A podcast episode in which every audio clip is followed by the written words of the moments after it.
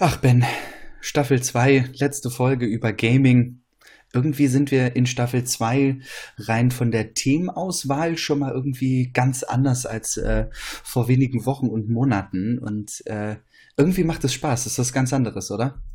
Äh, weniger News, mehr Meinung. Ich weiß nicht. Also bisher kam das ganz gut an.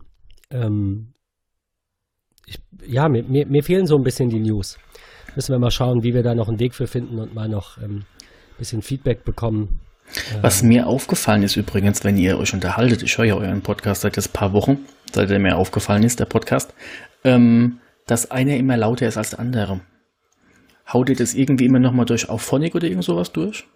Ist das Ziel jetzt bei der nächsten Folge, ja. Ah, ist auch okay. die, das Feedback, was wir bekommen haben. Es gab auch so Momente, wo trotz meines Popschutzes einfach aufgrund der verschiedenen Lautstärken, ich wesentlich lauter als Ben, äh, dass es dann immer noch mal echt gerade so auf AirPods immer noch mal geknallt hat. Das ist mhm.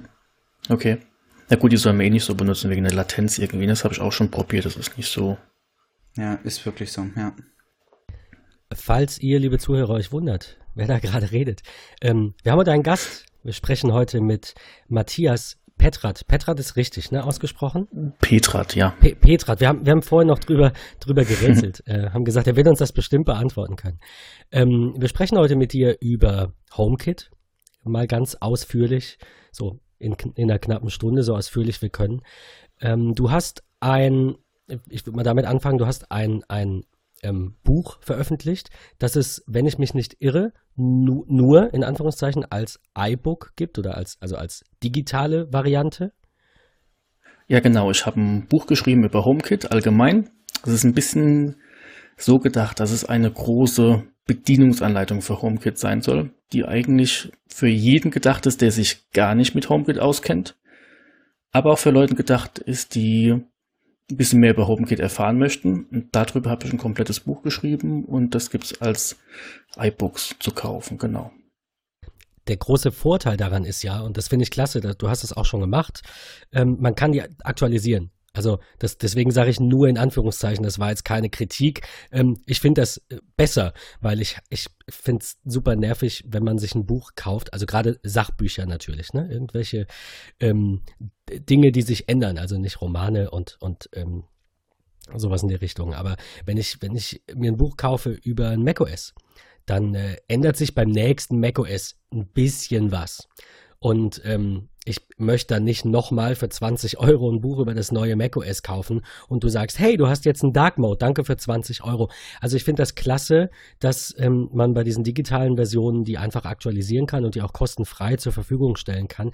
Schade finde ich es an der Stelle, wie eigentlich bei allem anderen auch, dass Apple da noch keine Option hat, soweit ich das weiß, für einen Upgrade-Preis. Also du kannst jetzt nicht sagen, hier ist Auflage 4 für die neuen Versionen, die ja jetzt rauskamen. Ich hätte gern 5 Euro als Upgrade und sonst kostet es 10 oder ich will 2 Euro oder das geht nicht, ne?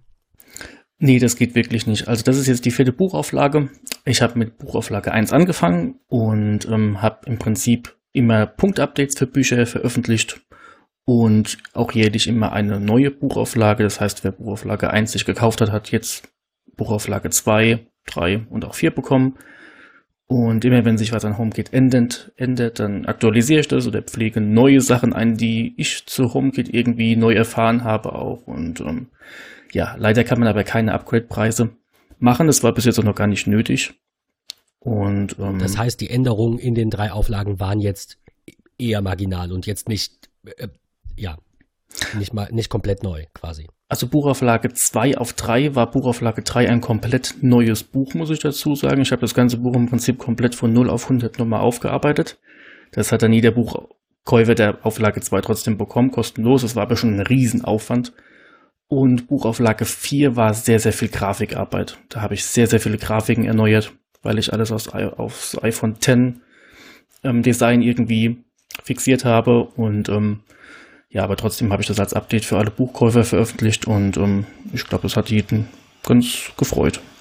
Was mich an der Stelle nochmal interessieren würde, rein, rein vom Buch her, bevor wir eigentlich gleich dazu kommen, was du eigentlich machst, was dich dazu bewegt hat, dieses HomeKit-Buch zu machen. Was geht an einem Buch mit knapp 200 Seiten äh, rein HomeKit? Ähm, was geht da an Zeit drauf? Was ist, wie, wie intensiv ist, ist so eine Arbeit als Buchautor? Wie zeitintensiv ist das? Also ich track mich dabei. Ich habe so einen Würfel, den drehe ich immer rum, dann zeichne die Zeit auf, wie lange ich an einem Projekt gearbeitet habe. Und Buchauflage 4 hat ungefähr, ich müsste jetzt lügen, aber ich glaube 120 Stunden gebraucht.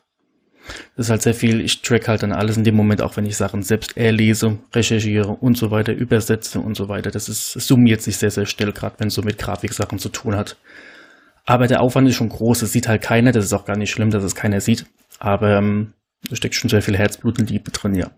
Das finde ich immer so wichtig, dass das auch mal bei den Leuten ankommt. Das ist, für viele ist das einfach, hey, ich bin Konsument, ich, ich nehme das einfach auf, ich schaue mir das Ganze an, ich, ich nehme da Informationen drauf, aber, draus, aber was da für Arbeit eigentlich hintersteckt, deswegen phänomenal, was du da an, an Herzblut und Liebe eigentlich reingesteckt hast. Das ist, ist schon, ist schon äh, ordentlicher Batzen. Das, das wirkt immer so, als, als wie, wie du sagst, Patrick, als wäre das eigentlich überhaupt gar kein Aufwand, so nach dem Motto, ich mache das ja selber, aber ähm, man will oder sollte und, und will in der Regel akkurat sein. Es muss einigermaßen ähm, ähm, neutral geschrieben sein. Also die meisten Werke verkaufen sich halt besser, wenn das jetzt keine Apple-Lobhudelei ist und jemand sagt, hier, HomeKit ist ganz toll und ach, guck mal und so. Und äh, wenn du dann sagst, was man damit nicht kann, will es auch keiner lesen. Also es muss schon gut recherchiert und geschrieben sein und ähm, ja, äh, es ändert sich immer wieder was. Also gerade da jetzt in der digitalen Version von einem Buch steckst du natürlich immer wieder mehr Zeit dran. Du sagtest jetzt 120 Stunden war jetzt nur die Änderung auf 4. Das war ja nicht alles. Also ähm, das, das Projekt insgesamt hat dann wahrscheinlich das Dreifache, Vierfache oder noch mehr an Zeit verschlungen. Das ist bemerkenswert. Also 120 Stunden kommt insgesamt schon hin. Ich mache das immer in Etappen, weil ich arbeite eigentlich selten von Anfang bis Ende irgendwie komplett durch. Mache das immer in Etappen, das ist ganz cool für den Kopf auch und so Sachen. Ähm, ja, der Zeit, die, also die Zeitintensivität, Zeit, der Zeitaufwand so, der ähm, ist meistens, dass ich dann teilweise auch meine Konfiguration selbst lösche und neue Sachen neu von Anfang an einbinde und es durchgehe und dann auch Fehler bemerke und das dann auch mit einbinde von der Praxis her, was kann passieren, wo muss der Nutzer hinklicken, wenn das passiert und so weiter. Das sind alles so Sachen, das ist sehr viel löschen, nochmal machen, löschen, nochmal machen und das dann alles dokumentieren, einarbeiten, beschreiben. Das alles ist eigentlich das, was ja, das ja. ist das, was wirklich die Zeit frisst. Wirklich teilweise Abschnitte komplett neu überarbeiten. Zumal man ja auch selbst einfach den, den Ansporn hat, hey, wie, wie wäre das, wenn ich das lesen würde? Gefällt mir das? Und dann geht es irgendwie im, im Detail nachher um die einzelnen Worte. Habe ich, ist das in meinen Worten, wie ich es mir vorstelle? Ist es, ist der Satzbau auch genauso? Das ist, finde ich, finde ich super spannend. Aber ähm, Matthias, erzähl mal, wie bist du dazu gekommen? Was, was machst du? Auf deiner Homepage, die wir natürlich auch gerne in den, in den Show Notes mit verlinken, genauso wie das Buch selbstverständlich, äh, schreibst du, du bist studierter Redakteur, äh, Journalist und, und Buchautor. Äh, wie, wie bist du dazu gekommen? Äh, war HomeKit, war Apple der Auslöser dafür? Also ich muss dazu sagen, ich arbeite hauptberuflich was ganz anderes, ähm, habe irgendwann aber gemerkt, dass ich mich doch extrem stark für Technik interessiere, schon seit ganz, ganz vielen Jahren, schon in jungen Jahren und das hat ähm, mit dem iPod angefangen mit 16 Jahren und mit iTunes und Co. ging zum iPhone, zum iPad und irgendwann auch zum Mac und zum Apple TV und Co. Und ähm, ja, ich habe mich da immer sehr für interessiert und ich wurde auch immer sehr, sehr viel persönlich gefragt und irgendwann habe ich dann mal online eine Stellenanzeige gesehen für einen Redakteurplatz und habe davon gar keine Ahnung gehabt. Ich konnte zwar einigermaßen gut schreiben, kannte mich aus, hatte da keinerlei Ahnung von der Materie dahinter.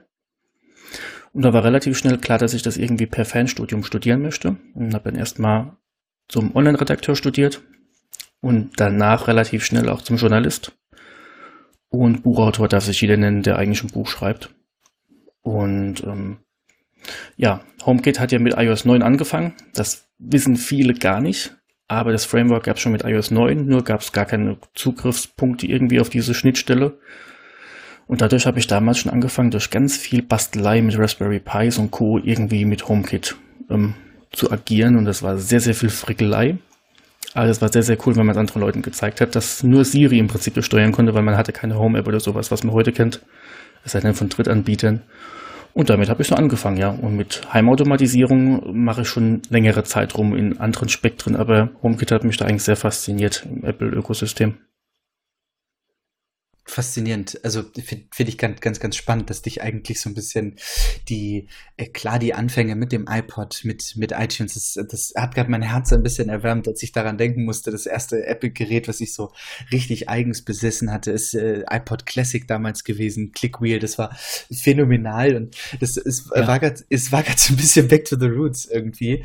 Ähm, aber was ich ganz spannend daran finde, ist, dass du gesagt hast, dir, du bist Apple-User, du, du nutzt deren Software, deren Produkte und da gibt es einen kleinen Punkt, der dich so richtig dazu gezwungen hat, sag ich mal, äh, das auszuprobieren. Du hast da diese Framework-Schnittstelle irgendwie über dein, über ein Raspberry Pi äh, versucht äh, anzusteuern, was ja äh, viele, glaube ich, getan haben. Sonst wären wir heute in 2018 nicht an dem Punkt, wo wir eigentlich sind, dass sie, dass da so ein bisschen der Anreiz geschaffen wurde. Leute, es gibt da was.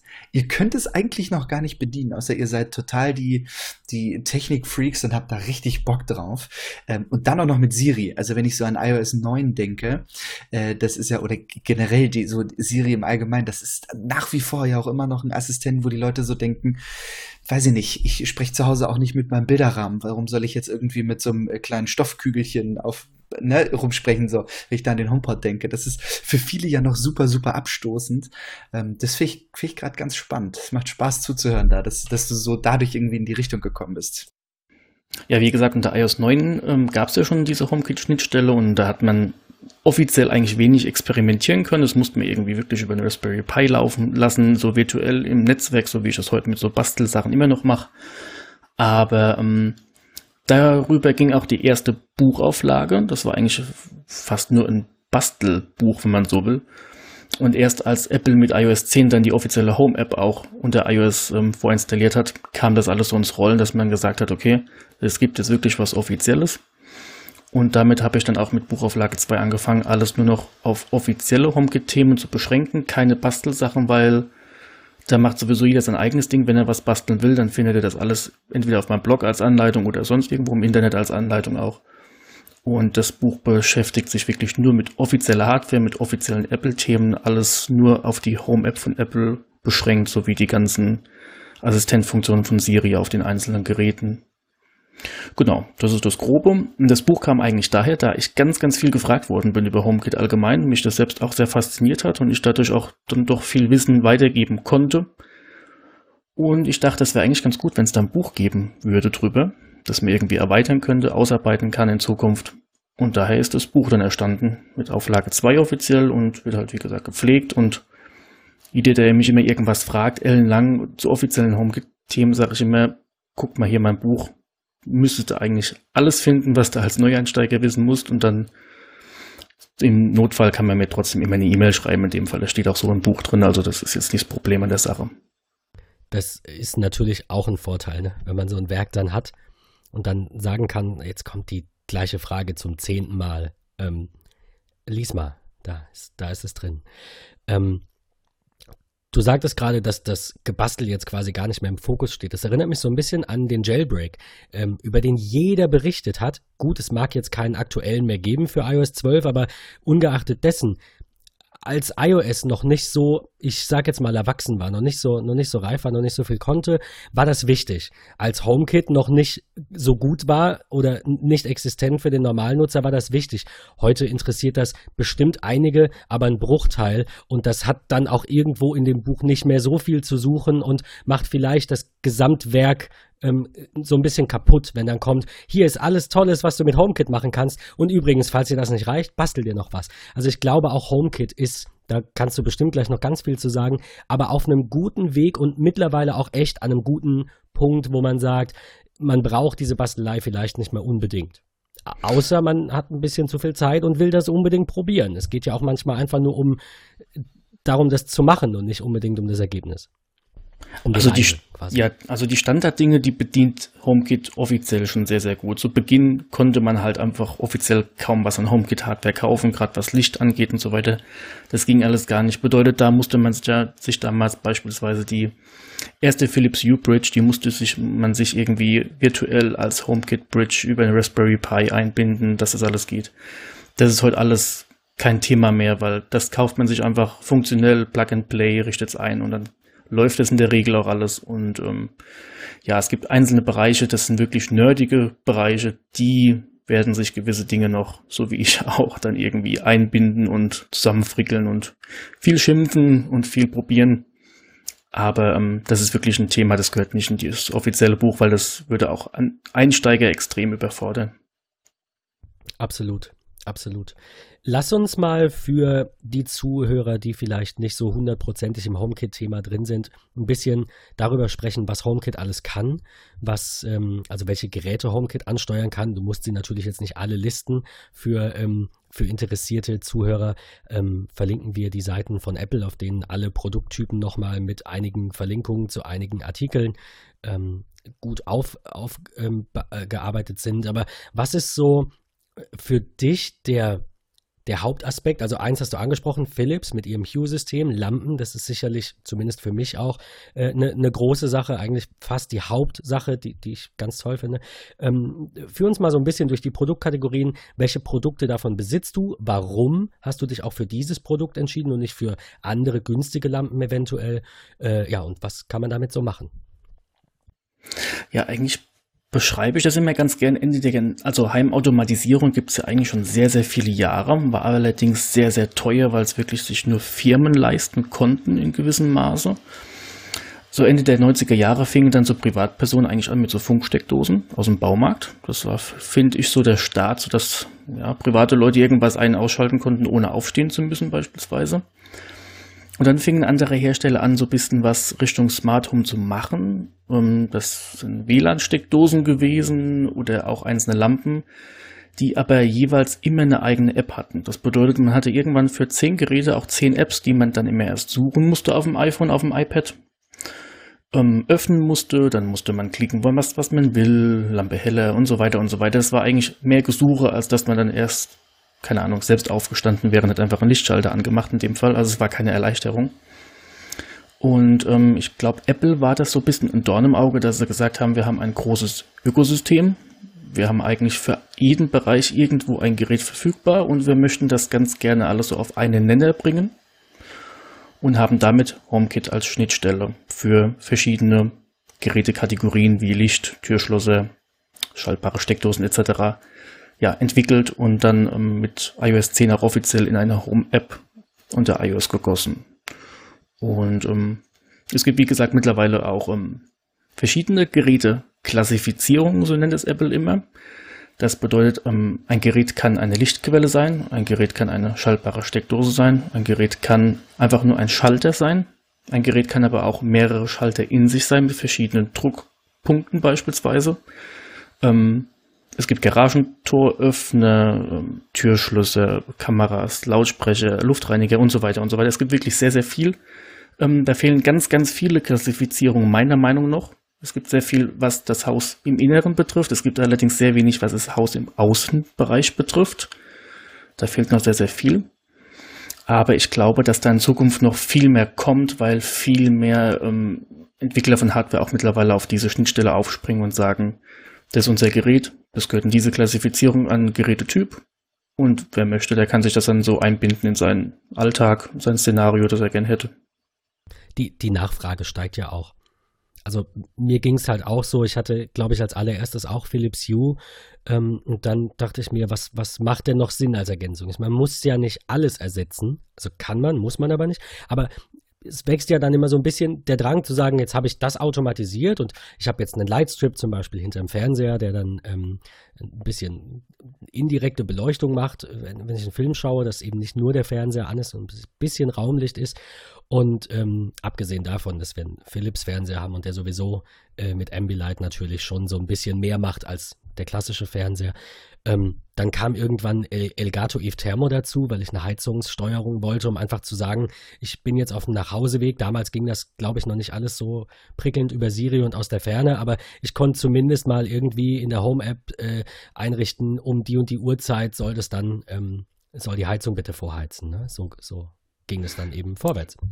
Genau, ja. Also Elgato war einer der aller, allerersten, die angefangen haben. Ich glaube, mein erstes Gerät war ein Elgato Eve Room oder so, der konnte nur Luftfeuchtigkeit und Temperatur messen. Das war sehr, sehr cool damals. Und ähm, dann kamen eigentlich alle nach und nach nach. Und mittlerweile gibt es so viele auf dem Markt. In Amerika ist der Markt viel größer in HomeKit. In Amerika kann man sich ganze Häuser direkt mit HomeKit bauen lassen, ausgestattet, fix und fertig zum Einzug. Ähm, das fehlt hier leider noch. Hier fehlen allgemein in Deutschland ein bisschen andere Geräteklassifizierungen, weil sich doch der Markt sehr unterscheidet. Das fängt schon bei Rollläden an und so weiter. Und ähm, ja, ich bin gespannt, was da noch passiert. Es darf da gerne noch mehr passieren, weil mit iOS 12 ist leider nicht so viel passiert. Es waren so Details. Ähm, und sie ist, es ist allgemein sehr viel schneller geworden von der Bedienung in der Home-App selbst, von Schaltflächen, was das angeht. Das ist sehr, sehr schön geworden. Aber da darf sehr noch, darf viel mehr passieren, was Geräteklassifizierung angeht. Also mir fehlt beispielsweise noch da die, die Klassifizierung für Staubsaugerroboter und solche Dinge. Ganz spannendes Thema auf ja. jeden Fall. Also das finde ich auch super, super interessant. Du hast eigentlich gerade so zwei, drei Themen angesprochen, die ich, die ich da ganz, ganz interessant finde. Denn ähm, bei, bei mir fing es eigentlich ähnlich an. Ich hatte nicht direkt eine Steckdose, sondern ich, ich glaube, das kennt jeder. So die, der Vorgänger des Lightstrips äh, vom Baumarkt für einen Zehner irgendwie, keine Ahnung, unter die Kante vom Bett geklebt und man konnte irgendwie ganz entspannt einfach beim Filmabend sagen, so Klick an. Ich konnte dann irgendwie auf dieser kleinen Fernbedienung mit einer Knopfzelle die, die Farbe ändern. Das war für mich so der Einstieg zu sagen, das ist cool. Das muss dann irgendwie weitergehen. Und tatsächlich das erste, was ich hatte, waren Thermostate für die Heizung, äh, die eigentlich immer super bescheiden geklappt hat, weil das hat gefühlt ein Kopfkissen im Weg gereicht und das ging nicht. So. Ähm, dann kam, kam Philips Hue dazu und äh, jetzt so das nächste große, was ich echt interessant finde. Nicht, weil ich faul bin, sondern weil ich äh, die, die Technik des Saugens und des Wischens in einem, also wenn ich da so an Xiaomi mit dem äh, Roborock V2 denke oder so, wenn das alles, wie du es auch so schön gesagt hast, in einer App äh, kompatibel wäre, das, das wäre ein Traum, das wäre wunderschön. Das ist so das, wo sie wirklich noch mal ein bisschen nachbessern müssen. Aber ich hoffe, dass da noch ein bisschen was kommt. Und die, das ist ja nun mal so, wenn wir uns jetzt auch andere Hersteller da anschauen. Also gehen wir beispielsweise in Richtung Ikea oder so. Da, da kommt ja nun auch eine ganze, ganze Ecke mehr, was die Zukunft irgendwie bringen wird. Also ich glaube, der Markt ist schon da. Die Leute haben da schon Bock drauf.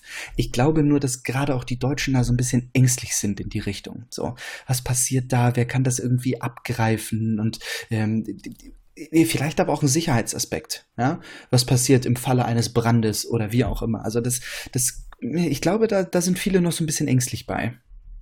Also, ja, also Sicherheitsex. Entschuldige, also, Matthias. Ich ja, wollte nur sagen, ähm, von dem, was ich bisher so gehört habe, ist ähm, der Preis auch ein Problem. Ich habe jetzt gerade mal auf der Eve-Seite geschaut, weil wir das erwähnt hatten.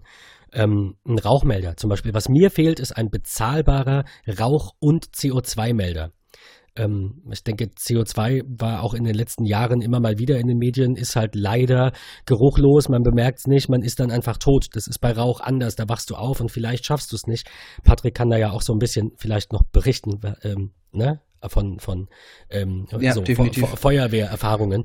Ähm, aber äh, CO2 ist, äh, macht mir jetzt keine Angst, aber ist schon eher was, das ich als, als anstrengend empfinde, wenn, wenn ich so drüber nachdenke, ähm, äh, da eine Lösung für zu finden. Und ein Dreierpack Rauchmelder von Eve kostet 350 Euro. Und der kann nur Rauch melden und nicht CO2. Das wäre für mich dann schon ein Preis, den ich zahlen würde, wenn's, wenn das alles integriert wäre und der ein bisschen wenn's mehr. Wenn es beides wäre, genau, ja. wenn es beides wäre. So, und ähm, du sagtest gerade noch, Patrick, dass es gut ist, wenn das alles in einer App ist. Ähm, ich wollte noch betonen, dass zumindest ich finde, dass es, glaube ich, weniger darum geht, dass das alles aus einer App steuerbar ist. Was soll's, dann habe ich halt drei Apps, sondern es geht um das Zusammenspiel. Also mein, mein Eve äh, Room überwacht meine, meine äh, Luftqualität und wenn die schlecht ist, sagt er dem, dem Roboter Bescheid, er soll jetzt bitte Staubsaugen. Darum geht's für mich, um die komplette ähm, Automation und dass das eben idealerweise alles zusammenspielt. Oder wenn das Fenster auf ist, dann äh, geht die Heizung aus und so Geschichten halt. Also das Thema Sicherheit ist ganz, ganz wichtig bei Apple. Es wird auch mich sehr viel gefragt, ja, was ist denn eigentlich mit Datenschutz und wo liegen die ganzen Daten und was ist, wenn jemand mein Handy klaut, weil das wirklich wichtige Gerät bei HomeKit ist eigentlich das iPhone. Das iPhone hat jeder in der Hosentasche, das iPhone hat jeder dabei. Damit werden auch zum Beispiel Automationen ausgelöst, wenn ich das Haus verlasse, gehen Lichter aus. Ähm, dadurch, dass ich das Haus verlasse mit dem iPhone, weiß auch das HomeKit zu Hause, zu Hause, ähm, ich bin gar nicht da. Bedeutet, es ist jetzt Sonnenuntergang, ich lasse die Rollläden runter und ich drehe die Heizung runter, weil du bist ja nicht da. Ich brauche jetzt nicht heizen hier, wenn du nicht zu Hause bist. Das nutze ich auch schon seit Jahren. Das ist auch sehr, sehr praktisch. Aber das Thema Sicherheit ist, dass wirklich jeglicher Datenverkehr ähm, verschlüsselt ist über die iCloud. Man muss auch den iCloud-Schlüsselbund benutzen, sonst kann man kein iCloud nutzen. Und man muss die Zwei-Phasen-Authentifizierung nutzen, sonst kann man auch keine iCloud nutzen. Das bedeutet, selbst wenn man HomeKit-Eigentümer ist und möchte Personen in seinen Haushalt einladen in der App, müssen die auch das alles mitbringen, damit sie überhaupt mit HomeKit umgehen können aus ja, Sicherheitsaspekten. Und ähm, die Sache mit dem Rauchmelder ist beispielsweise in dem Fall interessant. Ähm, ich habe auch so ein Eve Smoke, heißt der, und ähm, der kann einmal die ähm, Rauch erkennen, genau, CO2 kann er leider nicht, aber er kann erkennen, wenn die Raumtemperatur zu stark steigt in zu kurzer Zeit. Und ich habe das beispielsweise so gemacht, sollte der Rauchmelder irgendwas in der Richtung erkennen oder auslösen, dadurch, dass er was erkennt, dann schaltet er im Haus alle Lichter auf 100%. Das bedeutet, würde es wirklich im Dunkeln brennen oder Rauch erkannt werden und ich liege im Bett und der Rauchmelder geht los, wache ich nie in einem dunklen Haus und Panik auf. Also es wäre immer direkt hell. Und wenn man jetzt beispielsweise sagen würde, in ein paar Jahren lassen sich auch Fenster mechanisch über HomeKit kippen und öffnen, dann könnte beispielsweise in dem Szenario auch alle Fenster geschlossen werden und die Türen geöffnet werden, also aufgeschlossen werden in dem Fall. Also man kann das schon sehr, sehr weit spinnen und wie weit es dann immer produktiv ist, ähm, ist immer so eine Frage, aber gerade so was so Sicherheit angeht, glaube ich, ist das da, das sollte man nicht so unbedingt aufs Geld gucken in erster Linie. Klar ist das ein riesen Batzen Geld, sage ich mal in Anführungszeichen. Aber man muss dazu sagen, dass so ein Rauchmelder auch zehn Jahre lang an der Hecke, an der Decke ähm, hängen bleiben darf, bevor er ersetzt werden muss, weil er einen fest verbauten Akku hat in dem Fall. Ist ja. natürlich ein Argument, aber wenn halt 10 bis 20 Euro für so einen Standardrauchmelder dann 100 und ne, aufwärts gegenüberstehen für quasi die gleiche Funktion, weil es kann doch nicht mehr, außer dass es mich warnt und von einem lauten Piepen werde ich auch wach. Ähm, verstehe ich da schon eher als vielleicht bei anderen Dingen, wie zum Beispiel Beleuchtung, die es ja auch sehr günstig gibt. Ähm, jetzt vielleicht nicht zwingend von Philips, aber gibt es. Äh, genauso wie ähm, Heizkörperthermostate, die zwar vielleicht ein bisschen teurer sind, aber dir Geld sparen können, indem eben automatisch, wenn das Fenster auf ist mit dem entsprechenden Sensor, die Heizung aus ist und Heizkosten sind ähm, nicht gerade, je, je, nachdem, wie viel man eben heizen muss. Wenn man natürlich in einem ganz modernen ähm, Haus wohnt, dann vielleicht weniger, aber da, da sind, spielen natürlich mehrere Faktoren mit. Ne? Und es ist nicht immer, ich will das auch überhaupt, ich bin der Letzte, der irgendwas nur auf Geld reduziert. Ich glaube, niemand von uns dreien, sonst hätten wir keine Apple-Produkte. Ähm, es, es muss immer ein Mehrwert dabei sein. Und ich denke, dass HomeKit den absolut schafft. Nicht für jeden, nicht mit allem, aber zum Großteil. Man muss sich halt zu Beginn immer ähm, sicher sein, was habe ich und was möchte ich unbedingt haben. Also man muss sich wirklich immer so einen Endnutzen vor Augen führen. Ich brauche mir jetzt nicht alle möglichen Lampen im Haus ersetzen durch HomeKit-Lampen, wenn ich das überhaupt nicht brauche. Als Beispiel. Auch wenn man gerade einsteigt, kann man einfach mit einer Lampe anfangen. Oder meiner Meinung nach, ich sage immer, der Einsteiger sollte mit einer schaltbaren Steckdose anfangen und soll dann entscheiden, was möchte er damit im Alltag permanent ein-, ausschalten oder vielleicht sogar automatisiert ein- ausschalten lassen. Das kann ein Ventilator sein, das kann die Kaffeemaschine am Morgen sein, die man am Abend zuvor irgendwie befüllt hat schon und so Sachen. Und dann einfach merken, wo, in was für eine Richtung komme ich in der Thematik und was will ich vielleicht doch noch ausbauen, ersetzen. Die Heizungssteuerung ist ein interessantes Thema, da gibt es mittlerweile auch verschiedene Anbieter. Ich habe alles von Tado mittlerweile im Haus ähm, ja, das ist immer so die Frage, was, was, was habe ich, was brauche ich wirklich, weil das ist halt dann, der Endnutzen muss stimmen, zum dem, was man im Prinzip auch investiert an Geld, klar. Was mich an der Stelle nochmal interessieren würde, ähm, wir sprachen darüber, dass es vielleicht für den einen oder anderen nicht so die einfache Schnittstelle dort gibt. Ähm, und iOS 12 war jetzt nicht so ein riesengroßer Mehrwert für HomeKit. Ähm, die, die Frage, die sich mir da gerade stellt, ich glaube auch für den einen oder anderen draußen ganz interessant ist, wie hat sich dein Leben mit HomeKit durch die Shortcuts-App, durch Kurzbefehle geändert?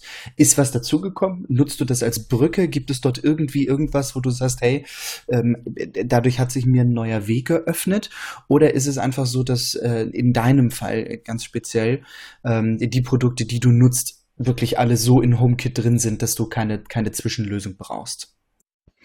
Also die Kurzbefehle-App, die mag für gewisse Anwendungen interessant sein. Für mich ist es allerdings nicht, weil ich lebe erstens zu Hause in Szenen, die ich einfach nur dem HomePod zurufe in dem Fall oder auch der Apple Watch oder wie auch immer, irgendeinem Gerät, das Siri kann.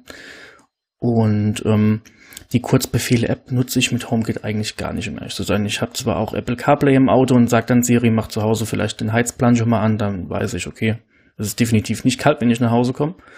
Aber wirklich nutzen tue ich sie nicht. Und ähm, mit iOS 12 ist wirklich nicht so viel zu HomeKit hinzugekommen. Außer dass der Mac ähm, mit macOS Mojave ähm, noch eine Mac-App bekommen hat, so wie auch iOS die schon halt seit iOS 10 hat. Das ist ganz schön, allerdings ist die App da auch noch sehr, sehr, meiner Meinung nach in Kinderschuhen, da muss auch noch viel mehr passieren. Bin ich genau auf deiner Seite. Das ist ja. ganz furchtbar. Also gerade weil sie wirklich auf dem richtigen Computer in Anführungszeichen läuft, da muss noch viel, viel mehr passieren. Sie ist wirklich nur eine App zum Bedienen. Man kann auch kaum was drin ändern oder anpassen. Ähm, das, die Kernfunktion ist wirklich immer das iPhone. Wirklich immer. Und ähm, auch die Apple Watch ist eine Kernfunktion, die ähm, kann beispielsweise, das wissen ganz, ganz viele Leute gar nicht, wenn man ein äh, Türschloss hat, das sich über HomeKit per Bluetooth öffnen lässt und man nach Hause kommt und es wäre Stromausfall und ähm, dann ist ja kein HomeKit Hub verfügbar in dem Moment und dann könnte das iPhone ja das Türschloss über Bluetooth öffnen über HomeKit. Wäre jetzt aber noch das iPhone leer und geht nicht mehr an, dann kann auch die Apple Watch das selbst machen, ganz automatisch.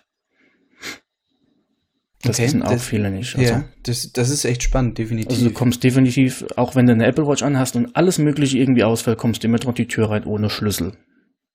Okay, ja, ja, okay, das, das stimmt. Das ist natürlich jetzt, wo du es, wo du sagst, ich habe es auch nicht äh, auf, dem, auf dem Schirm gehabt, muss ich ganz ehrlich gestehen, aber du hast natürlich äh, recht, das macht, das macht da äh, an der Stelle vollkommen Sinn.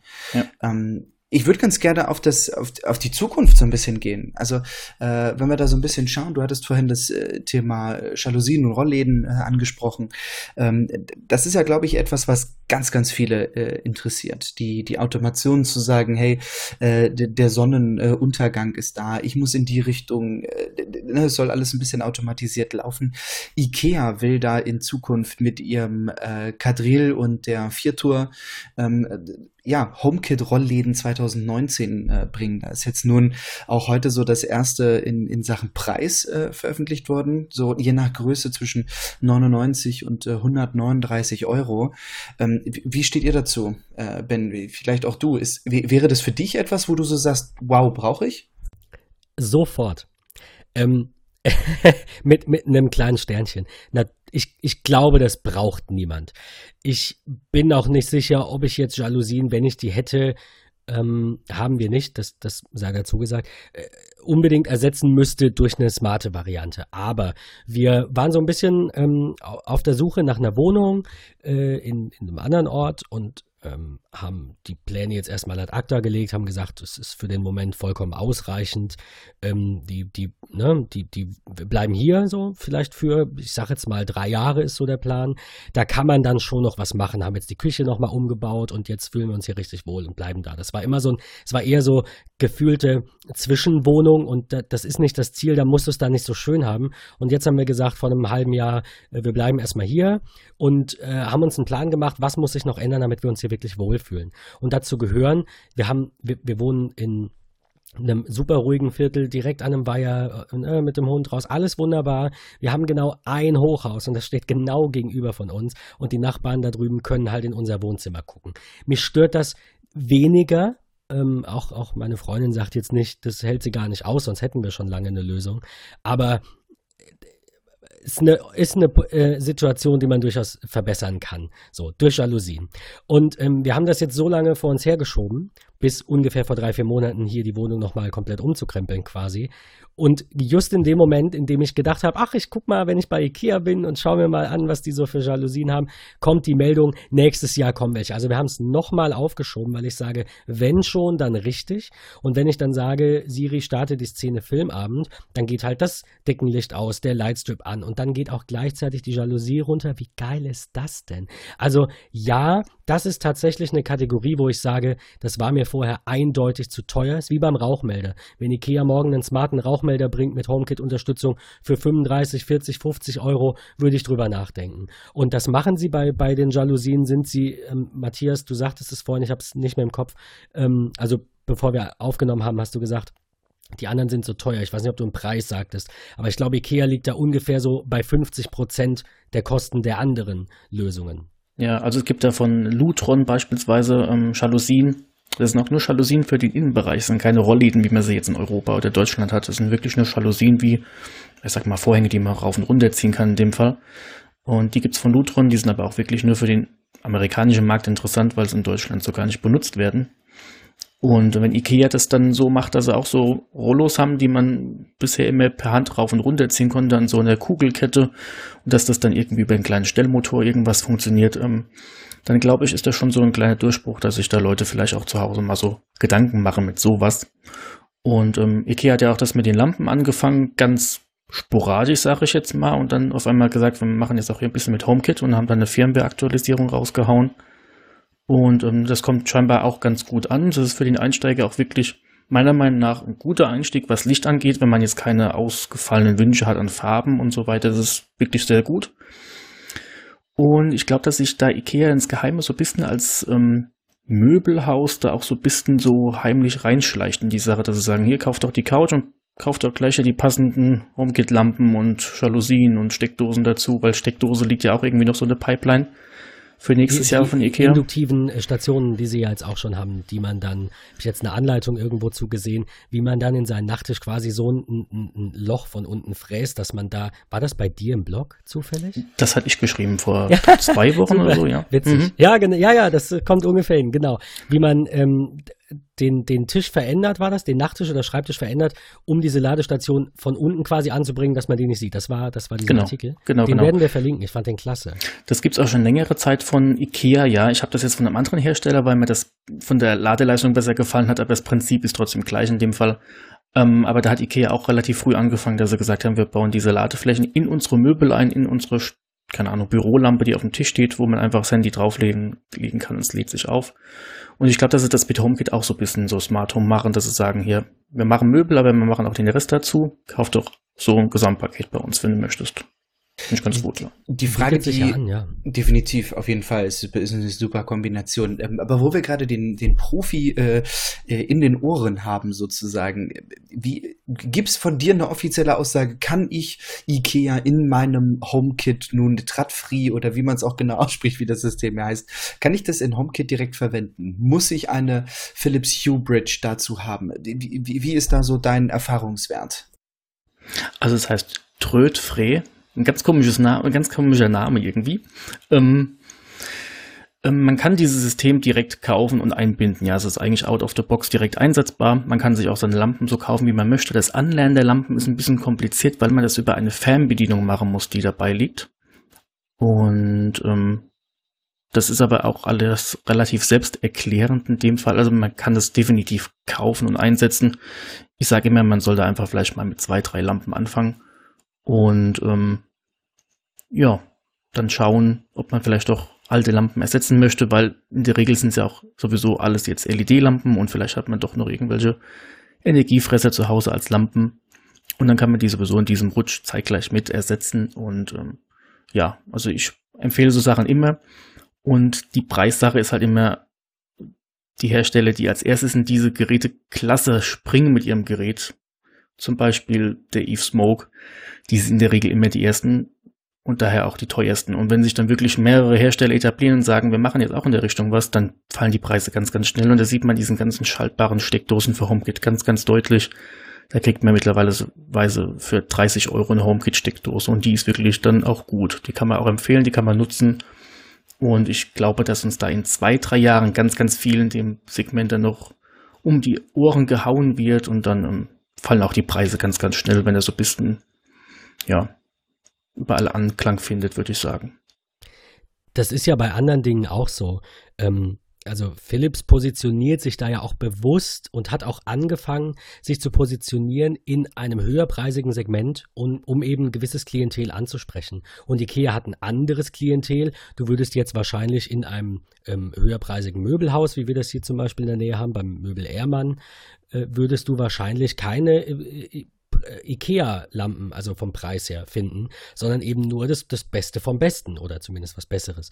Äh, und das, also äh, besser in Anführungszeichen, wahrscheinlich manchmal auch nur im Marketing und in der Verpackung, im Verpackungsdesign und im Namen. Aber ähm, Patrick sagte das vorhin, glaube ich. Wir haben, oder du sagtest es, wir haben ähm, zum Beispiel in der Küche haben wir die Lampen nicht ersetzt, weil es von Philips anfangs, wir haben da so, eine, so einen Dreierstrahler von Ikea mit GU10-Fassung und die gab es von Philips nur mit Farbe. Und da kosteten drei Stück damals, ich glaube, die kosten heute nicht viel weniger, aber die lagen da bei 170 bis 180 Euro.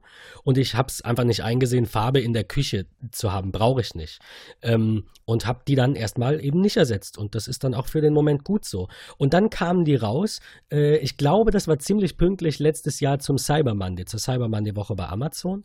Äh, habe ich die dann gekauft. Also sie kam ein bisschen vorher raus, aber ich habe dann auf den den, ähm, den Preisverfall da auch noch gewartet zu, zu diesem Black Friday und Cyber Monday Event und habe dann für drei Stück, die halt nur Weißschattierungen können, irgendwie, ich glaube, 60 Euro bezahlt, was halt ein super Schnapper war. Und dann habe ich gesagt, für 60 Euro die, die drei Strahler in der Küche ersetzen, das mache ich. Aber 180 mit Farbe brauche ich nicht. Also es hängt, wie du sagtest, auch immer so ein bisschen vom Zweck ab. Ich habe gerne einen Lightstrip, der Farbe kann. Das ist super. Wenn ich einen ähm, Philips-Fernseher hätte, der vierseitiges Ambilight könnte, habe ich leider nicht, dann könnte der auch den Lightstrip unten ansprechen. Da der aber unterhalb des Fernsehers ist und der Fernseher nur an allen anderen drei Seiten Ambilight hat, ist das leider sehr schade nicht möglich. Was ich ein bisschen blöd finde, weil technisch wäre es ja möglich, dass der Fernseher einfach trotzdem für unten das berechnet und es einfach auf den Lightstrip schickt. Vielleicht kommt das ja in Zukunft noch. Ja, ich glaube, Philips macht da ganz, ganz viel mit Lichtern. Die haben ja jetzt auch ihr ganzes Portfolio so ein bisschen ausgebaut für in den Außenbereich mit Gartenlichtern, Stehlichtern für in den Garten, so kleine Wegbeleuchtung und die lassen sich ja auch alle über HomeKit dann steuern und dann wenn man beispielsweise nach Hause kommt, wären im Vorgarten die Lichter an und die Heizung wäre im Wohnzimmer an und die Lichter im Haus sind an und, und solchen Sachen. Also da kann man schon sehr, sehr viel sich zurechtspinnen, in Anführungszeichen, und dann auch um, ähm, erstellen, wie was funktioniert. Und sei es nur die Teichpumpe, die morgens um sieben angeht und abends um acht wieder ausgeht im Garten. Das ist schon alles über eine Steckdose machbar. Und ähm, ja, ich habe beispielsweise auch meinen Garten bewässert automatisch über HomeKit. Und da sind halt wirklich noch Sachen, die fehlen dann, weil man dann sagt, okay, der Rasensprenkler geht zwar um 23 Uhr an, aber der weiß jetzt gar nicht, wie nass es draußen ist. Und das sind so Geräteklassifizierungen, die fehlen noch so. Feuchtigkeitssensoren für den Garten, Lichtanfallsensoren für den Garten. Das weiß, okay, die Sonne scheint jetzt mit so und so viel Lux, ähm, fahr mal die Markise raus auf dem Balkon, beispielsweise. Ja. Und wenn, wenn ich aber nicht zu Hause bin, dann fahr die Markise bitte nicht raus. Egal wie die Sonne knallt, dann fahr lieber die Jalousien runter, dass die Wohnung nicht so aufheizt. Das sind alle so Kriterien, da muss jeder für sich wissen, ist es sinnvoll, ist es nicht sinnvoll. Das muss man halt selbst so ein bisschen entscheiden. Das ist meistens auch die Hürde zu sagen, ich steige da jetzt ein in eine gewisse Richtung und gucke, was passiert und da empfehle ich auch immer so Starter-Sets, die man sich kaufen kann. Sei es von Philips Hue, von Eve gibt's auch so Starter-Sets, wo man dann eine Steckdose und ein, und Thermostat dazu bekommt oder auch für die für eine schaltbare Steckdose und ein ähm, Heizkörperthermostat beispielsweise. Es ist schon ganz interessant, dass man da auch ein bisschen so testen kann und dann nicht gleich hunderte von Euro ausgeben muss. Das finde ich auch wichtig in dem Punkt. Absolut. Was ich an der Stelle da gerade super toll finde, ist auch ein äh, Artikel aus deinem Blog, wo du, äh, ich beispielsweise bin auch, ich habe so Momente, wo ich mir so denke, nee, ich will jetzt nicht mit dem HomePod reden. Ich will nicht mit, äh, mit der Uhr irgendwie über Siri dann meine Lichter schalten, sondern ich möchte vielleicht eine kleine smarte App haben. Und äh, da hast du einen ganz, ganz tollen Artikel zugeschrieben zu äh, Home Run. Doch eine äh, echt äh, ganz, ganz tolle App für die Apple Watch, äh, wo ich HomeKit-Szenen direkt schalten kann mit so ganz, ganz kleinen Plättchen. Ähm, das finde ich ist auch echt eine super Alternative, die man sich da einbauen kann. Und du hast gerade mit deinen vier, fünf Sätzen, die du gesagt hast, ob es die Teichpumpe ist oder die Markise oder wie auch immer, hast du gerade bei mir was ausgelöst, wo ich so denke, das ist bei mir jetzt erst der Anfang, den man irgendwie äh, hat. Ich habe auch schon viele kleine Dinge, die so automatisiert passieren. Ja, wird A ausgelöst, geht es zu B, C und D, so nach dem Motto. Ähm, das finde ich sehr, sehr cool. Da, da sollte ich mir noch mal Gedanken drüber machen. Und vielleicht ist dann auch bei mir die äh, Home Run App ein bisschen mehr gefüllt, weil aktuell arbeite ich mit, ich glaube, zwei Szenen sind es. Äh, also klar, ob es äh, Guten Morgen oder Gute Nacht ist, so nach dem Motto. Ähm, aber es ist halt der Filmabend irgendwie dabei, der gewisse Dinge steuert. Ob das die Heizung ist oder äh, die, die Lichter ähm, oder für den Footballabend dann noch eine, eine verschiedene Farbe oder irgendwie, es ist super, super spannend. Ich möchte da gar nicht wissen, wie voll und äh, groß da deine Home-App ist. Dein iPhone braucht wahrscheinlich auch gefühlt zehn Minuten, bis es gestartet ist, weil es alle HomeKit-Applikationen laden muss. Ähm, aber das finde ich an dieser Stelle ist auch echt nochmal eine richtig schöne Sache mit Home Run, was, was da so möglich ist. Ja, Home Run ist halt schön, weil es halt nativ auf der Apple Watch läuft. Man kann sich anpassen, wie man möchte. Ähm, ich nutze die ab und an mal, muss ich sagen, weil ich bin sehr von diesem Schaltflächen benutzen weggegangen. Weil ich rufe wirklich alles in den Raum zum HomePod. Und es ist egal, was es mit HomeKit zu tun hat. Weil, ähm, auch wenn ich Besuch habe und so weiter, das ist immer ein bisschen komisch, weil ich dann einfach dieses Codewort sage zu Siri und dann sage, hier, Jalousie im Wohnzimmer bitte auf. Und dann geht die auf und dann gucken mich alle dumm an, wenn sie zu Besuch sind. Aber das ist für mich so, so normal wie ein Lichtschalter drückt zu Hause. Weil ich spreche dann einfach mit in der Wohnung mit Siri einfach dadurch, auch wenn andere mit mir gerade sprechen, dann ist das halt so. Dann ist halt noch ein Gesprächsteilnehmer im Prinzip kurz da. Aber dadurch löse ich halt sehr viele Szenen aus, die ich halt benannt habe. Also eine ist zum Beispiel die Abendstimmung, dann geht das ganze Haus in eine gewisse Szene, wo man das Haus laufen kann. Es ist nicht überall dunkel und so weiter. Und ähm, es gibt halt auch Sicherheitsszenen und auch Heizpläne als Szenen. Also ich bin immer der Meinung, es sollte sich wirklich jeder angewöhnen, in Szenen zu denken, in Routinen zu denken. Was mache ich jeden Abend? Mache ich jeden Abend? Dient die Lampe an, aus? Wie hell mache ich sie? Wie hell mache ich sie nicht? Was für eine Farbe und so weiter einmal definieren, einmal anlegen, kann man sowieso jederzeit ändern, wenn man möchte, und dann einfach da drin leben und auch dann teilweise automatisch auslösen lassen, wenn man zu Hause ist oder nicht, wie auch immer. Jo. Du sagtest gerade Sicherheit. Damit meintest du ähm, Automationen, die passieren, wenn du nicht da bist, damit man denkt, dass du da bist. Ähm, Sicherheit meine ich in dem Moment, also bei mir schließen sich zum Beispiel die Türen ab, wenn ich das Haus verlasse über HomeKit ja. Türschlösser. Die werden automatisch abgeschlossen. Ich habe immer noch einen Schlüssel dabei, um die Tür im Ernstfall von außen aufschließen zu können. Aber verlasse ich das Haus, werden immer alle Lichter ausgeschaltet und es werden immer alle Türen abgeschlossen. Und wenn ich nach Hause komme, gehen Lichter automatisch an. Und wenn ich nicht zu Hause sein sollte, angenommen ich bin eine Woche im Urlaub, dann gehen Rollläden automatisiert nach Sonnenaufgang und Untergang auf und zu. Genau.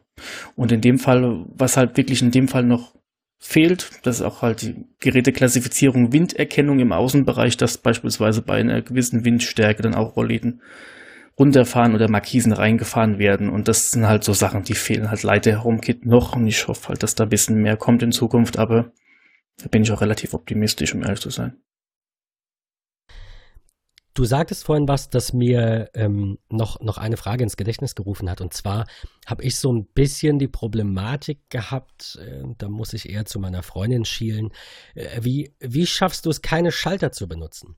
Die große Problematik bei, bei Lampen ist ja, wenn du sie physikalisch ausschaltest, indem du den Stromfluss trennst, dann kommt da halt nichts mehr an. Und dann ist es auch äh, mit einer Ausnahme, fällt mir ein, Ikea hat ja jetzt eine, die irgendwie über äh, eine Batterie, einen Akku drin hat, der geladen wird, dann kann man sie nochmal Not, Notbehelfsweise mit einem Knopf einschalten. Aber Spaß beiseite, abgesehen davon äh, ist der Strom aus, geht die Lampe nicht an. Wie schaffst du es oder wie würdest du mir nahelegen, andere gerade genannte Menschen dazu zu bringen, keine verdammten Schalter zu benutzen? Ist, mir, mir passiert selber auch manchmal, so ist es nicht. Aber ähm, ja, so ein bisschen eine Krankheit. Ich würde es einfach abkleben oder so. Also ich habe mir angewöhnt, dass Lichtschalter für mich ähm, wirklich total, also Lichtschalter existieren bei mir, sie werden allerdings nie benutzt, weil halt wirklich nur der Stromfluss ist in dem Moment, weil sie gekippt sind. Man kann natürlich dann sagen, wenn man mehrere Leute im Haushalt ist, sollen sie einfach mit dem HomePod reden. Das mag manchmal doof sein, manchmal auch nicht. Es ist so ein kleines Training, das man haben muss. Das muss, muss man sich so verinnerlichen. Ich drücke jetzt keinen Knopf, ich sage Siri, mach Licht dort und dort an. Und man kann das ja auch so ein bisschen kombinieren. Schaltet Licht im Schlafzimmer und Esszimmer ein beispielsweise. Ähm, das muss man sich ein bisschen antrainieren und wenn man mehrere Personen im Haus ist oder auch vielleicht alleine wohnt, je nachdem, kann man auch Steckdosen auf HomeKit umbauen mit Relais.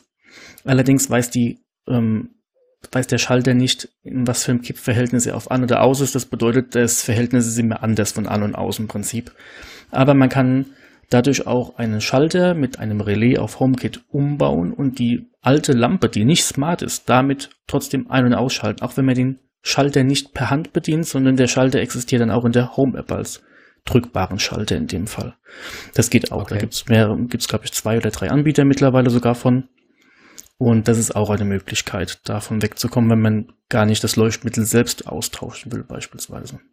Darüber kann man beispielsweise auch, auch die Steckdose, die in der Wand sitzt, als schaltbare Steckdose umrüsten. Das habe ich jetzt noch nicht gehört. Was mir ähm, so als Alternative in letzter Zeit immer mal wieder ähm, auf den Rechner, also auf den, auf den Bildschirm geflattert ist, so beim Stöbern, waren Schalter, die man quasi an die Wand klebt. Das heißt, du nimmst halt den Schalter, den du jetzt hast, raus und ähm, ähm, schließt die Kabel quasi kurz und hast dadurch immer einen Stromfluss. Der Schalter hat, dann ist keiner mehr da, hat keine Funktion. Und du nimmst halt einfach einen Fake-Schalter, in Anführungszeichen, einen virtuellen Schalter, der dann eben über ähm, welches Funkprotokoll auch, auch immer ähm, mit der Bridge verbunden ist und dann eben entsprechend schaltet. Das ist ja auch eine Option, nur äh, es ist eine Mietwohnung und ich habe da einfach keine Lust drauf dafür. Darf es ja auch nicht selber machen, dann noch einen Elektriker kommen zu lassen, der die Schalter ausbaut und nach ähm, Auszug wieder einbaut. Das brauche ich jetzt nicht unbedingt. Aber nur, sei am Rande kurz erwähnt, die Option gibt es ja auch.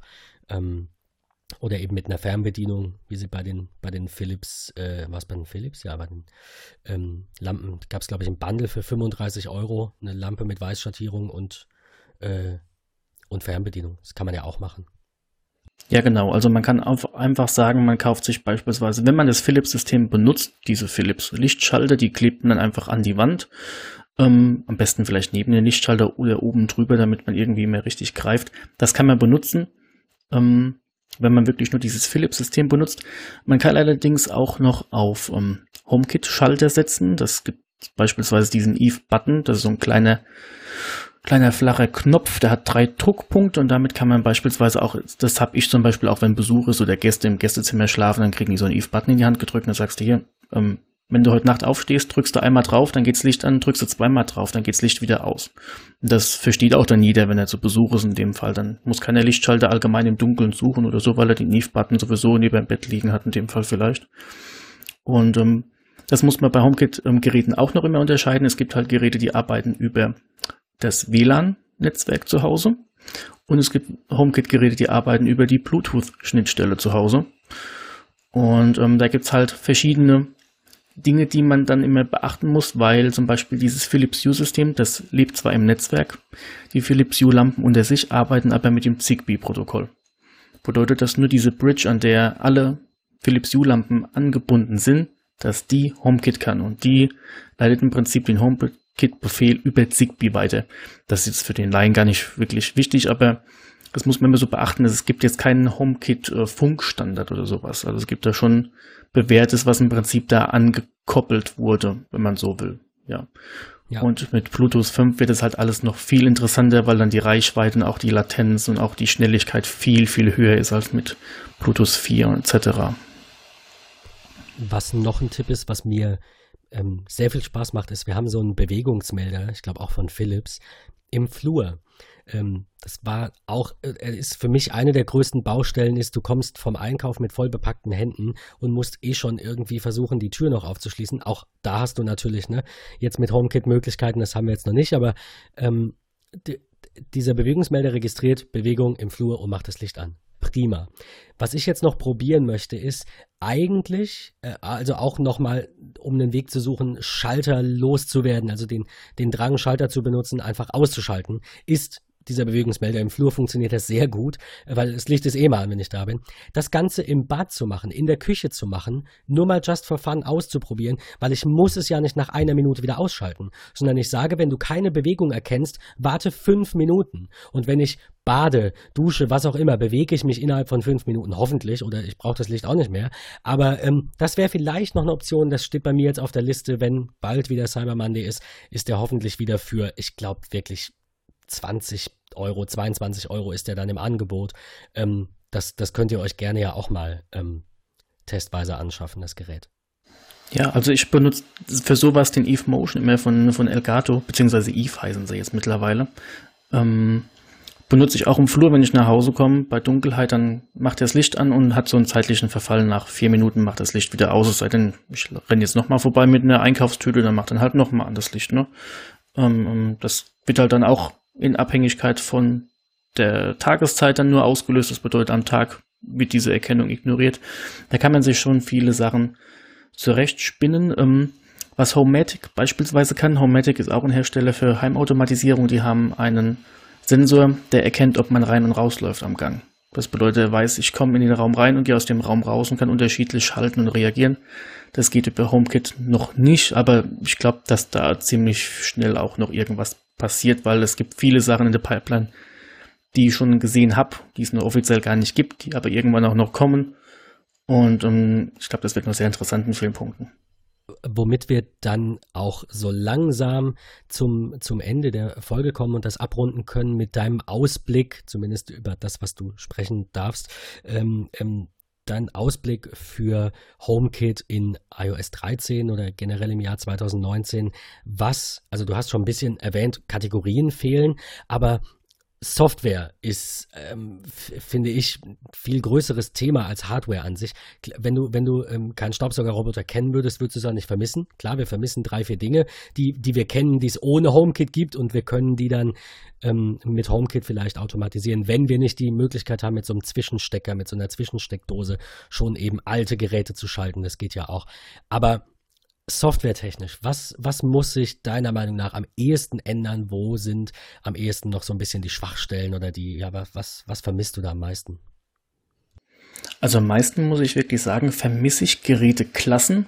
Es muss meiner Meinung nach mehr Geräteklassen geben. Gerade so, was halt wirklich Sensorik angeht. Sensorik ist wirklich sehr, sehr sehr, sehr dünn gesät in HomeKit. Es muss wirklich viel mehr Sensorik geben. Es ist ein Lichteinfall und ähm, allein nur Luftfeuchtigkeit und Temperatur ist noch keine große Sensorik, weil damit kann man zwar paar Sachen anfangen, aber ähm, es ist, ja, es fehlt da eigentlich sehr, sehr viel. Auch klar, im Außenbereich ganz viel hatte ich auch eben schon angesprochen und ähm, es können ja auch Hersteller mittlerweile auch Firmware-Updates für ihre Hardware liefern und dann HomeKit nachliefern. Das ist, werden wahrscheinlich sehr, sehr wenige machen, weil der Aufwand zu groß ist, statt direkt von neu anzufangen und zu sagen, wir machen ein neues HomeKit-Gerät.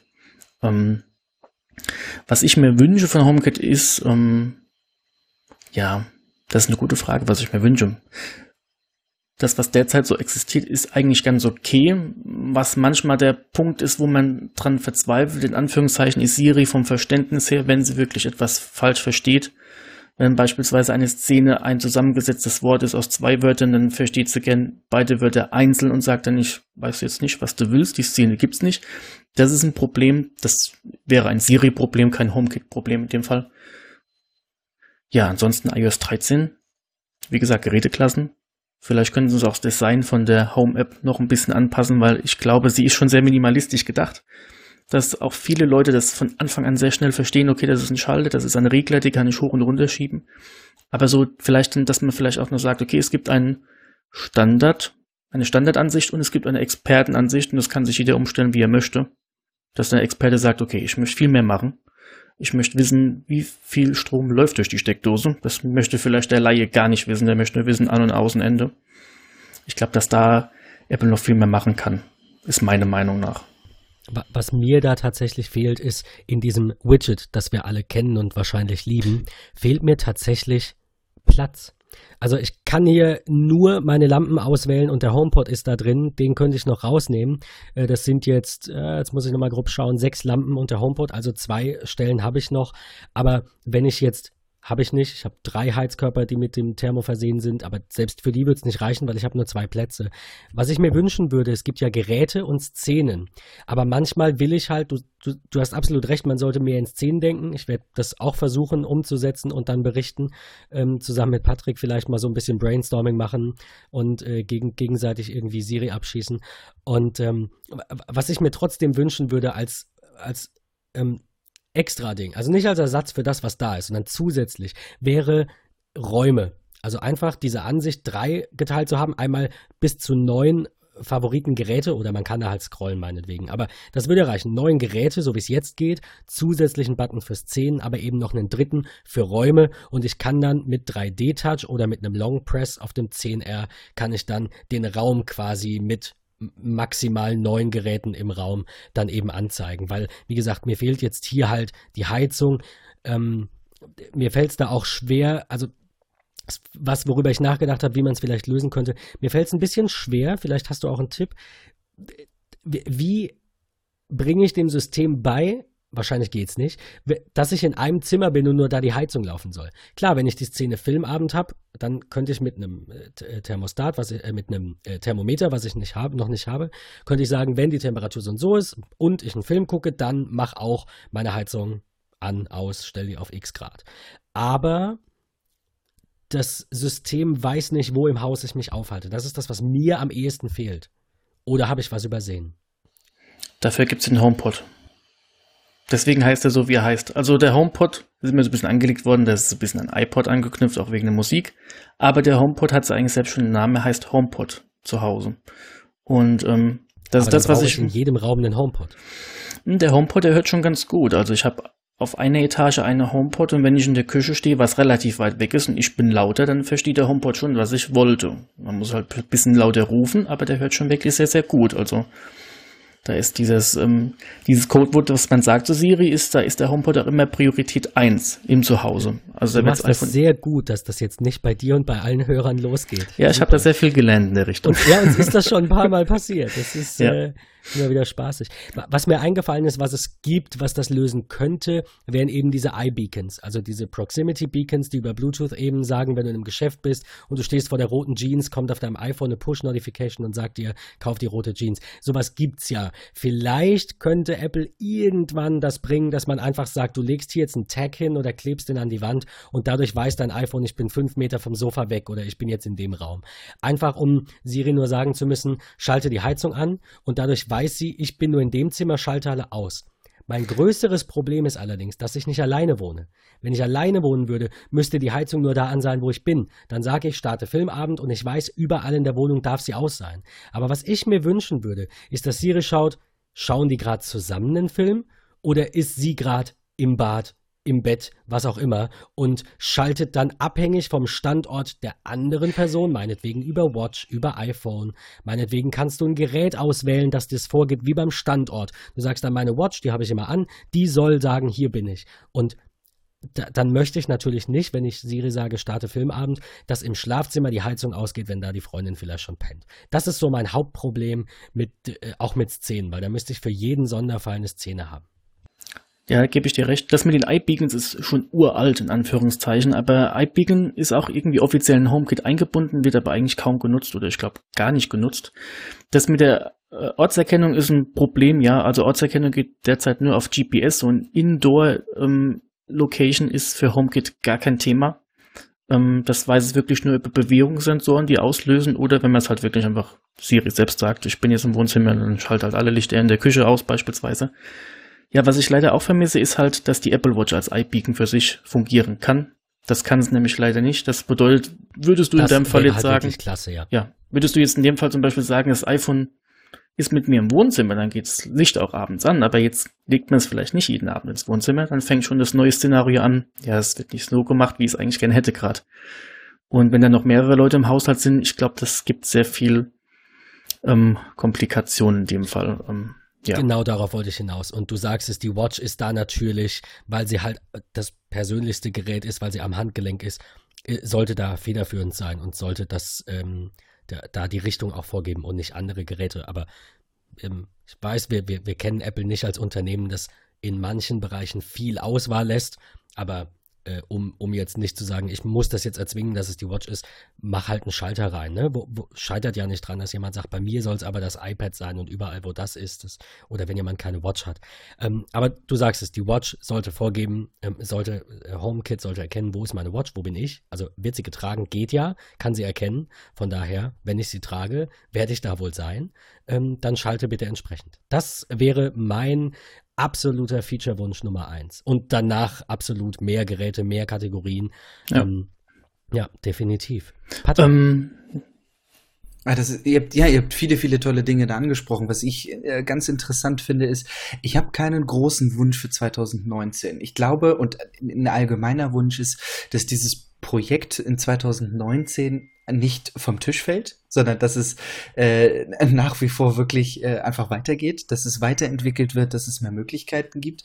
Was ich improvement-technisch äh, an, an äh, Wünschen habe, ist, und das fehlt mir extrem, ich habe es vorhin angesprochen, ich bin ein Mensch, der nicht immer mit äh, Siri arbeitet. Ähm, mit dem HomePod ist es schon mehr geworden, aber ähm, einfach, was ich wirklich sehr, sehr gerne hätte, ist als Beispiel in der Home-App auf dem iPhone würde ich sehr, sehr gerne bei den Thermostaten, ich arbeite mit den äh, Eve Thermo, würde ich sehr gerne für die äh, 0,5er Schritte der Temperatur den Lautstärke-Button äh, verwenden. Und das würde ich, also versteht ihr, was ich meine? Ich habe das oftmals, dass ich so ein bisschen mit dem Finger da äh, quer hänge, äh, das irgendwie über lauter und leise. Das ist eine ganz, ganz einfache Geschichte, aber das ist etwas, was mir den Alltag echt versüßen würde, weil ich äh, gerade durch die Watch versuche ich mein Display immer wieder freier zu lassen. Ähm, und das, das wäre etwas, was ich. Äh, Siri-Heizkörper im Wohnzimmer auf 23 Grad. Also das sind, so, das sind so Sachen, die muss man sich halt angewöhnen. Ja, ne? das also, ist so. Man kann es natürlich über Schaltflächen bedienen, ja. das ist alles super.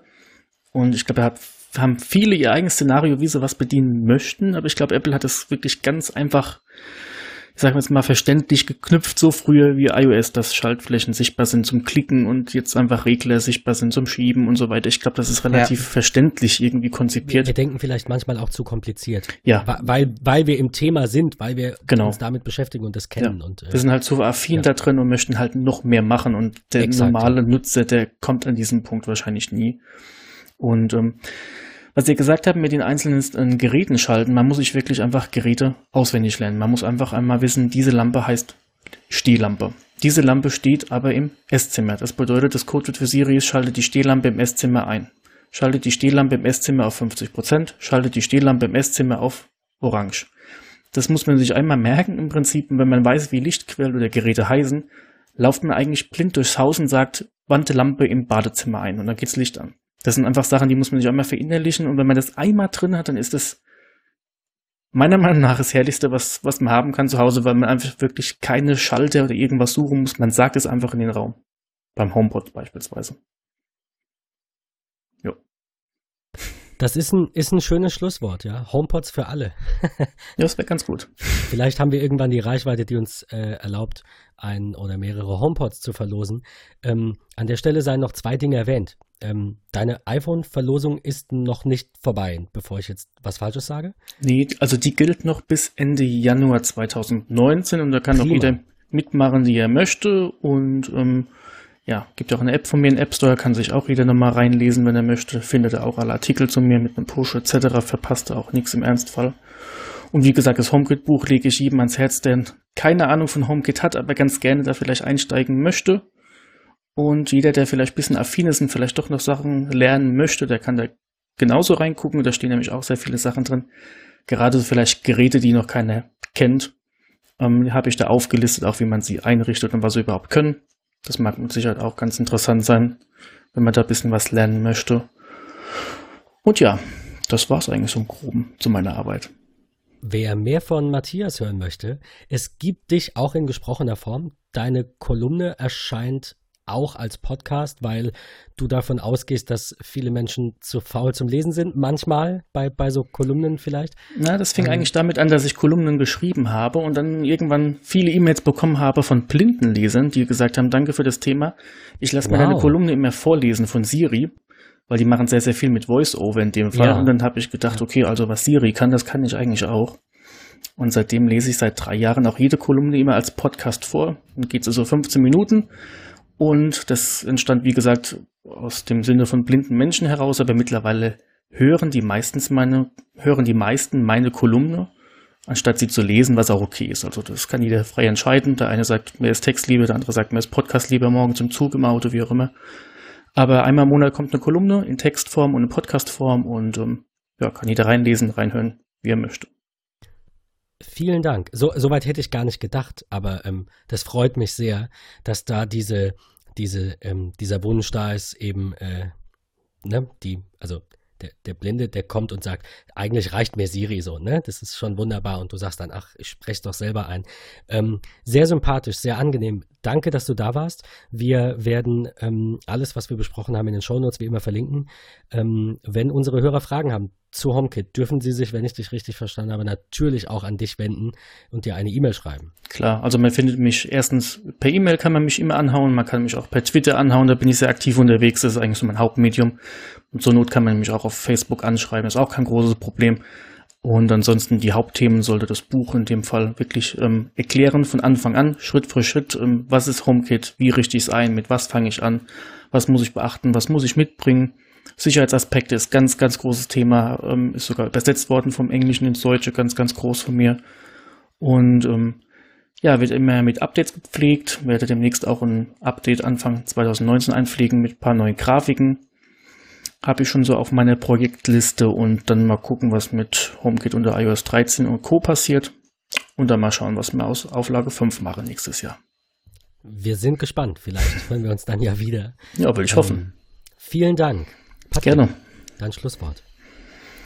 Matthias, ja, auch von mir natürlich vielen, vielen Dank für deine Zeit, für die ausführlichen äh, Fragen, die du uns beantwortet hast. Vielen Dank, glaube ich, auch für äh, das Licht, was du in den Tunnel gebracht hast, für die Hörer dort draußen. Also wirklich vielen, vielen, vielen, vielen Dank dafür. Ähm, von daher, Matthias, danke, dass du da gewesen bist. Ähm, ganz, ganz viel Spaß gemacht äh, und ja, vielleicht bis zum nächsten cool. Mal. Tschüss, alle miteinander. Ciao. Ciao.